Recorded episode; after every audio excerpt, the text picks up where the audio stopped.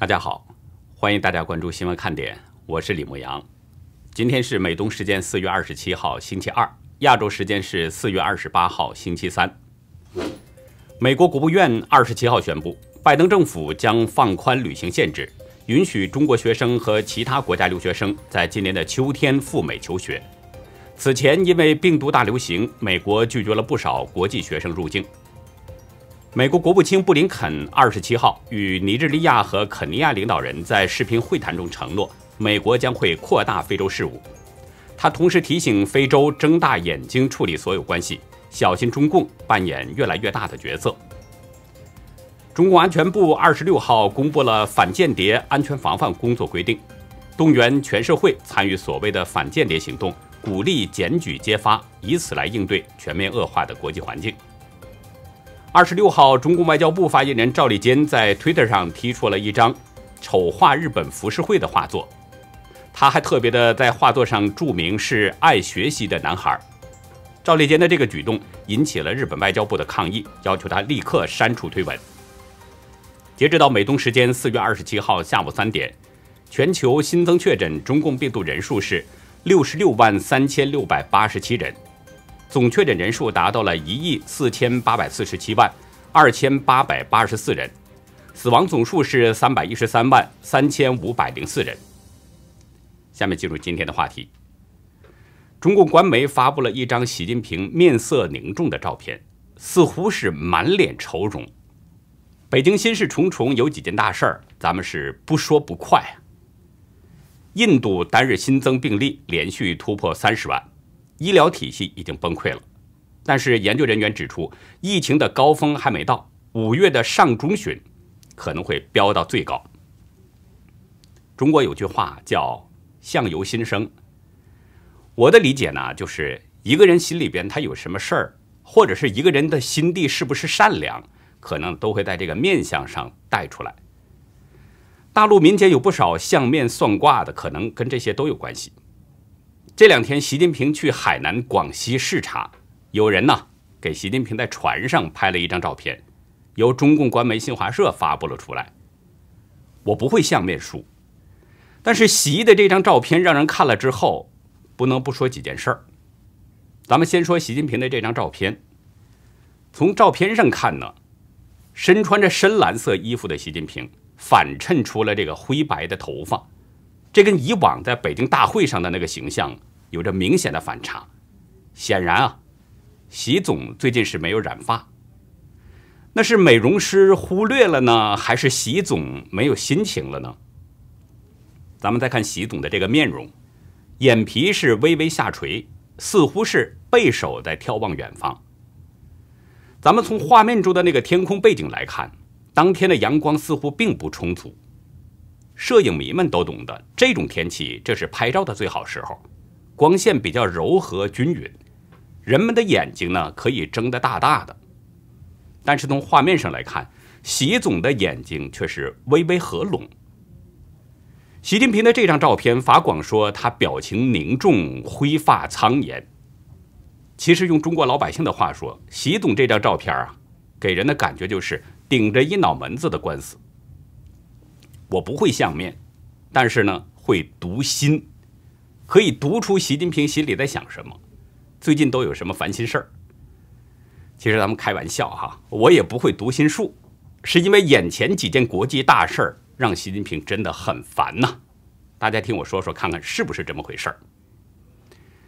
当今这个世界呢，简单说成是美中演戏，并不为过。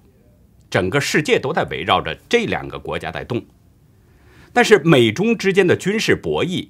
这更是一切重中之重。今天上午，军事迷分享专业新二七部队军事杂谈在脸书分享了一个卫星照片。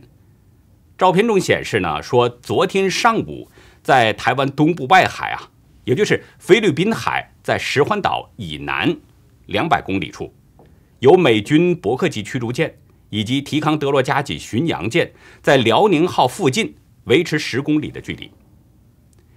新二期部队军事杂谈同时还发布了航道轨迹追踪图片，其中显示这个辽宁号在开往宫古水道的时候呢，美军也出动了 RC 幺三五 W 电子侦察机，经过台湾东部转往巴士海峡，进入西南海域，跟海面上的美国舰艇两下形成了一个海空联防，共同持续监控辽宁号。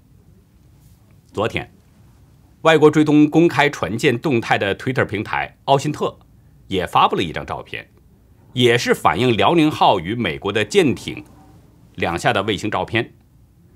这张照片中显示呢，美军伯克级神盾驱逐舰一度成功的混入了辽宁号航母战斗群，紧紧的跟在辽宁号的后方，大约也是十公里左右的距离。台湾中山大学与亚太研究所教授郭玉仁，他表示说，辽宁号是训练舰，实际能够在军事上造成的威胁程度并不高。他认为呢，美国是非常刻意的用这个来展现。相对于中共，美军有绝对的军事优势。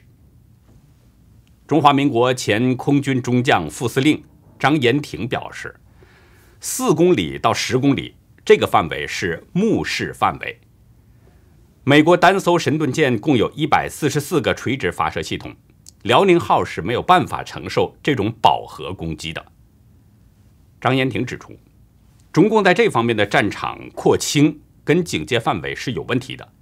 一般来讲，美国的航母打击群在两百海里之内是扩清海域空域，不允许有其他的军舰、军机在附近的水域、空域活动，以确保它航母打击群的空中和水上安全。当然，水下还有核动力快速攻击潜艇。咱们知道，中国兵法当中强调说“知己知彼，百战不殆”。美国的军舰协助辽宁号的编队监视着这艘大船的动向。但是中共方面呢，却好像是没有什么反应，是没有发觉美军舰艇混入了编队呢，还是发觉了不敢声张呢？如果是没有发觉美军的舰艇切入到辽宁号的编队，那就说明辽宁号这个庞然大物中看不中用，中共的军事科技太差了。如果是发觉了不敢声张，那说明中共很清楚自己的军力照美国差太远。不惹事儿还好点儿，一声张可能会更麻烦。前新疆舰少校舰长吕礼师，他则指出了另外一个问题：辽宁号一出巴士海峡，立刻展开成二百三十公里的编队，这跟台湾熊二、熊三飞弹的射程有一定的关系。辽宁号呢是想远离台湾沿岸布置的导弹射程之内。美国的军舰成功插入到辽宁号的编队，跟这个可以看出，美军的确很自信。美军这是相信自身的攻击和防御能力。如果双方交火的话，美军不会落下风。这一切其实都是源自于美军科技的强大。昨天，参议院共和党人表示，原定二十八号正式讨论的无尽边疆法案，要等到五月十号以后才会进行审议。原因是什么呢？还有超过二百三十个修正案需要考虑，因此法案审议将至少延后两周，在五月十号之后继续审议。无尽边疆法案，这是由民主党领袖查克·舒默还有议员杨安等人共同发起的，已经在四月二十一号正式提案了。提案中表示，除了用在技术研究和科学的一千一百二十亿美元之外，也计划另外拨款一百亿美元，以选定至少十座区域技术中心，并且呢拟定供应链危机因应计划，以解决半导体芯片短缺等问题。共同提案的共和党联邦众议员盖拉格表示，美国在科学和科技领域的优势岌岌可危。中国共产党几十年来利用盗取的知识产权和经济间谍，不断拉近与美国之间的科技差距。这种方法，他说不仅危及到了美国的经济安全，也威胁到了美国人民的生活。其实呢，从目前美中科技水平来看，中共与美国的差距是相当明显的，而且中共的科技发展很多都是盗窃美国的技术，这种差距不会在短时间内被中共给追上。但是，国会两党两院的议员们联合提出这个。无尽边疆法案很明显就是一种居安思危，要继续投入大量的资金发展美国的科技，来扩大优势。一个美国，中共就对付不了了。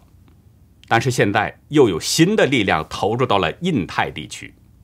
昨天，英国国防大臣本·华莱士宣布，伊丽莎白女王号航母打击群将在下个月要前往印太地区，访问日本和韩国的港口，并且跟十多个国家要举行联合军演。华莱士在议会表示，航母此行将向盟友和对手发出一个信号：英国将继续。在塑造国际体系当中发挥它的作用。这是伊丽莎白女王号2017年正式服役之后的第一次大型驻外行动。路透社报道，配备18架 F-35B 隐形战机的伊丽莎白女王号将率领驱逐舰、巡防舰与补给舰各两艘，还有一艘潜艇的航舰打击群，由引发主权争议的南海航行到东亚。同时呢，美国伯克级宙斯盾驱逐舰沙利文号与荷兰护卫舰埃弗森号将随同前往。另外，据英国政府发布的新闻稿，除了美国航母与荷兰的这个巡防舰之外，伊丽莎白女王号还将与日本、澳洲、加拿大、新西兰、法国、阿联酋、丹麦、希腊、意大利，还有土耳其、以色列、印度、阿曼与韩国的部队要进行联合军事演习。华莱士在发言中表示，这次部署航母编队，更多时候将在地中海东部或大西洋行动。他说，中共越来越咄咄逼人，正在建设世界上最大的海上、水面和地下舰队。他表示，这次部署是自信的，但不是对抗性的。华莱士强调，我们必须向任何想挑战我们基于规则的国际体系的人表明。国际法必须得到维护。他说：“友谊是我们的对手所缺乏的东西。当我们表现出团结的时候，我们会传递出强有力的力量信息。这就是为什么近年来我们开始返回东方的原因。”日本防卫大臣岸信夫随即在推特上表示：“欢迎英国的航母打击群停靠日本，这象征着日英关系进入了新台阶，也是日本与荷兰的关系进一步发展了。”英国外交大臣兰涛文也在推特上表示，说英国将加强与印太地区的伙伴合作。航母的这次亚洲之行是为了捍卫民主价值观，应对共同的威胁，并且保持英国国家的安全。目前在亚洲的海域呢，在外国军舰当中已经有两艘美国航空母舰，还有一艘法国的两栖攻击舰。那现在，传统强国英国。也向印太地区派出了航母打击群，同时还有十多个国家的联合军事演习。剑锋指向谁，谁心里自然清楚。北京能不愁吗？这次英国的大动作呢？其实刨根问底，还是中共自己在南海和台湾海域的折腾招来的。而在中共的不断折腾当中，澳大利亚的反应也是相当引人注目。不仅参加了英国航母的联合军事演习，还大批量购买了 MQ-9B 无人机。防务新闻在昨天报道，美国国务院最近是批准了向澳洲出售十二架 MQ-9B 无人机以及相关设备，总价值大约是十六点五一亿美元。国防安全合作局已经发出了公告，并且在四月二十三号通知了美国的国会。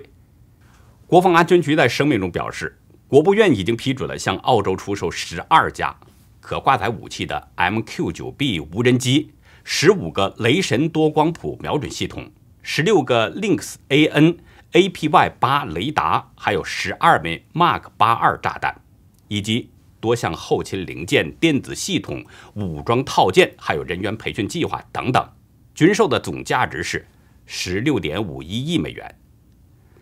声明中指出呢，这项军售是为了支援美国的外交政策以及国安目标，因为澳洲是美国在大西洋最重要的盟友之一，协助美国盟友发展及维持战力，对美国的国家利益是非常重要。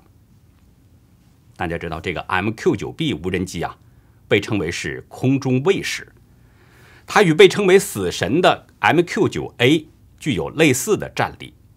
执行攻击任务的时候，可以使用九具武器挂架，两千一百五十五公斤的载重量，可以根据不同的目标去选挂，包括 GBU 幺二镭射导引炸弹、GBU 三八联合直接攻击武器、AIM 九二刺针导弹，还有 AGM 幺七六格里芬轻型战术导弹，以及 AGM 幺幺四地狱火导弹等等，用这些可以摧毁目标。此外呢，这个 MQ9B 还有一个更大的特点，在空中飞行的时间更长，它的续航能力达到四十九个小时，航程可以超过一万公里。这样可以大幅度的提升监控侦测的能力，而且更适合是在海上执行任务。MQ9B 无人机呢，在机首的位置可以安装 ANAAS 四四型光电感测器。这个里面是带有黑白电视与前视红外线摄影机，它可以在一万英尺的高空来辨识三英尺的目标。一万英尺啊，如果用大陆的长度单位来说呢，就是三千零四十八米。三英尺，也就是不到一米。也就是说，这种摄像机的清晰度、解析度是非常高的。澳大利亚一起购买十二架 MQ9B。目标是指向谁？那也是不言而喻的。澳洲人报网站今天发文，准备为我们的自由而战。文章主要是引述澳洲内政部秘书长裴祖洛二十五号的声明内容，强调澳洲与崇尚自由的盟友要准备为自由而战。文章中指出啊，战鼓已经响起了，澳洲必须再次派遣战士出战。澳洲国防部长达顿也在二十五号对澳洲公广媒体 ABC 表示，不应该低估中共因为台湾爆发军事冲突的可能性。达顿指出，随着来自中共的军事威胁日益严重，澳洲军方应该把焦点转移到临近区域。也就是说，达顿是要把防线往前提，而购买十二架 MQ9B。可以在敌方不知不觉当中搜集到重要的情报资讯，甚至还可以实施精准打击。刚才说的这些，都是军事上对中共的威胁。那除了军事之外，还有一些看似无关紧要，但实际上呢，反映着中共被世界唾弃的问题。二十四号，大家知道，中国第一位中级格斗冠军、女子草量级的世界冠军张伟丽。输给了前世界冠军、现草量级排名世界第一的美国籍立陶宛裔选手暴徒玫瑰罗斯。其实一场比赛啊，输赢都是正常的。但是罗斯在打赢了张伟丽之后，在接受媒体采访当中谈及的那些反共内容，引起了大量的关注。罗斯在接受立陶宛媒体采访当中，谈到了自己家庭。曾经遭受到前苏联共产党的迫害，他表示这是他比赛的一个动力。罗斯表示呢，自己啊是为自由而战。另外，他还说出了“宁死不红”这句冷战时期的反共口号。不过，罗斯表示自己跟对手张伟丽之间不存在个人恩怨。在美国关注东亚人权工作的林杰，他告诉自由亚洲。他说：“呢，罗斯并不是第一次强调他曾经受到共产党迫害的家庭背景，所以这并不是针对张伟丽的仇恨言论。”林杰指出，对罗斯来说，共产党是造成他与他的家庭痛苦的一个根源，所以他比赛的信念就是支持自由。我也相信这个罗斯呢，与张伟丽个人之间啊，他们没有什么恩怨，因为只是一场比赛而已嘛。但是我看过他们的比赛录像之后，我发现这个罗斯在与张伟丽对打的时候，意志相当顽强，不仅头脑灵活，而且是攻势凶猛，所以很难说啊，罗斯在对阵张伟丽的时候是一种什么样的心理状态。张伟丽本人呢是比较低调的，但是中共官媒却对他是力捧，冠名说“东方女侠”。还鼓励大陆的年轻人把最好的青春也像她一样献给亲爱的祖国。张伟丽被中共官媒给涂抹了这些色彩，那么罗斯在跟他 KO 的时候，会不会把战胜张伟丽就看作是战胜共产党的化身呢？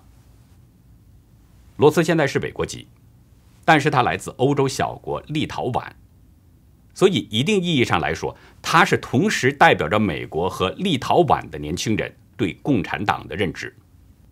相比较美国和立陶宛啊，那台湾人对中共就更没好感了。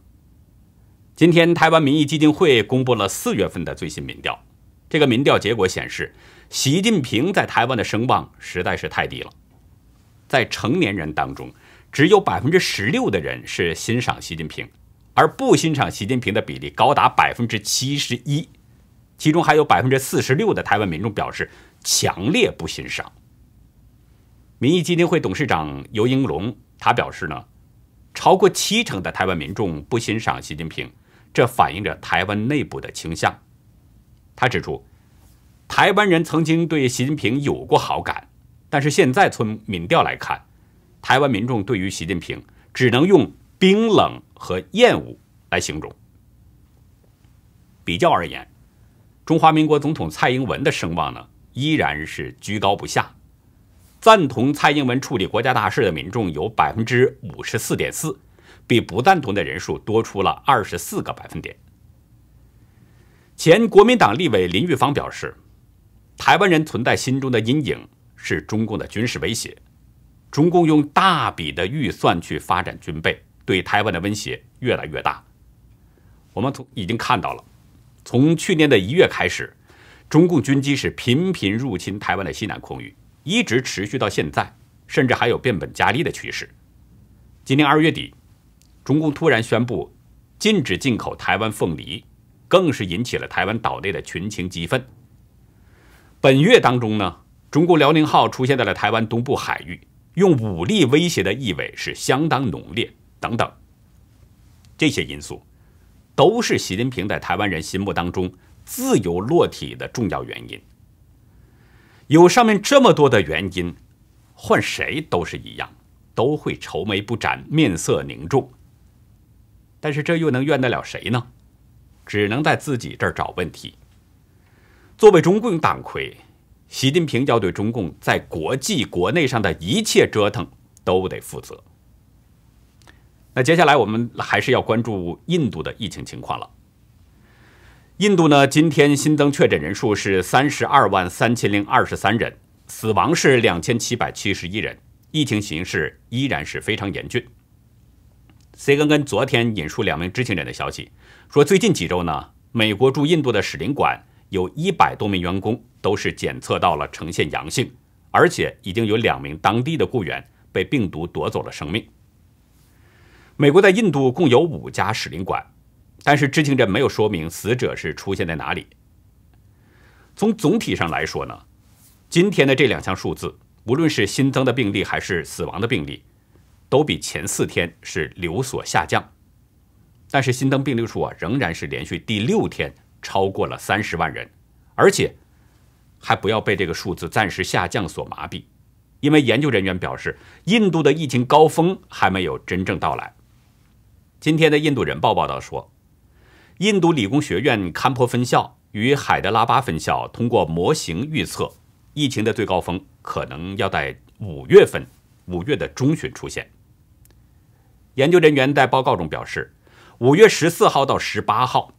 病例总数将会达到最高峰，需要治疗的活跃病例呢，可能在三百八十万到四百万例之间，而单日新增病例的最高峰可能要出现在五月四号到五月八号，可能会高达四十四万例。不知道冲到疫情最高峰的时候，印度会是什么样的状况？就目前而言，印度的医疗资源已经崩溃了。而黑市上售卖的那个瑞德西韦药，已经飙涨了十倍。BBC 报道，在医疗体系崩溃的情况下，印度民众呢只好去自己救自己。但是糟糕的是，黑市贩售的基本药品和氧气制氧机价格都像火箭一样的蹿升，许多医用品价格飙涨了十倍以上。即使这样，有很多民众还是买不到手。甚至有人在黑市卖假的瑞德西韦。有一位叫普里亚的印度女子，她的公公病情是持续恶化，在印度德里还有近郊的诺伊达医院都找不到病床。普利亚用了几乎一整天的时间，也买不到一罐氧气，实在没办法，救命要紧呐！普利亚只好到黑市花高价去买。普利亚花了五万卢比，大约是六百七十美元，终于买到了一罐氧气。这个价格比平时的价格翻出了八倍多。这么高昂的价格，为了活命也得买。但有不少人负担不起这样的黑市价格。最终是死在了医院门外。BBC 记者打电话询问当地几家氧气瓶供应商，大多开价都是比平常的价格要至少高上十倍。其实只要能保命，要价高，对印度富豪们来说呢，还不是主要的问题。人们担心的是啊，就算能买到药，可能生命也会受到威胁。所以在这种情况下，有不少印度富豪还有宝莱坞的巨星们。纷纷打算逃亡去欧洲和中东等地。今日印度报道，逃亡的宝莱坞明星包括卡普尔、帕塔尼，还有史洛夫等等。逃难潮直接催涨了印度的机票价格，翻涨了十倍。印度斯坦时报引述私人飞机公司克鲁布班 Air 首席执行官拉扎莫哈表示，从新德里到迪拜的单程机票。票价是一百五十万卢比，大约是两万零一百一十美元。一般的飞机呢，前往迪拜的单程票价大约是一千三百美元，这是正常价格的十倍以上。我们最后再来说一个最新的消息，《华尔街日报》在今天报道，中共监管机构正在进行一项调查，要找出谁快速批准了蚂蚁的 IPO。调查对象包括。批准蚂蚁 IPO 的监管机构，给蚂蚁 IPO 护航的地方官员，以及从中受益的大型国有公司等。文章引述消息表示，被调查的人员当中，其中包括习近平曾经的大管家、前浙江省长李强，而且北京还在调查一系列的国家基金，包括庞大的主权财富基金中国投资公司，中国最大的中共国有保险公司。其中包括中国人寿保险公司等等，另外，上海市政府的官员也都在调查名单当中。知情人透露，北京当局要弄清楚，去年马云是怎么做到迅速获得蚂蚁集团股票上市的批准的？马云是怎么在短时间内通过各个级别的证券监管机构的？又是谁推动了蚂蚁 IPO 的申请？这些人以及这些基金。到底是用什么手法投资蚂蚁的？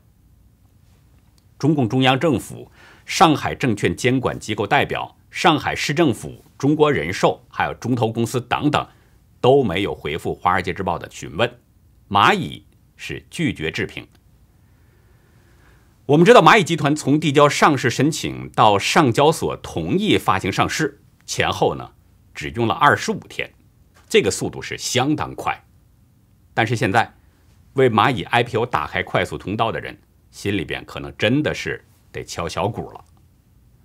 不过呢，我也是有点怀疑，北京当局这么查下去，真的能解决问题吗？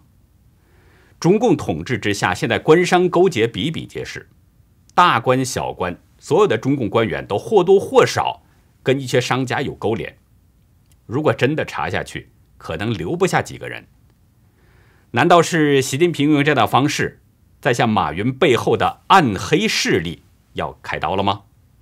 我们拭目以待。那好，以上就是今天节目的内容。如果您喜欢新闻看点呢，请别忘记点赞、订阅，并且尽可能的帮我们把这个频道给转发出去，因为真相对每一个人都至关重要。很多人都希望啊，自己呢能够开拓出一片天地。但是什么时候开始努力是最合适的呢？有一位百岁老人写了这么一句话：“做你喜欢做的事，上帝会高兴的帮你开启成功之门，哪怕你现在已经八十岁了。”在今天的优乐客会员区呢，跟大家分享几位大器晚成的故事，欢迎大家到优乐客会员区了解更多。好的，感谢您的收看，再会。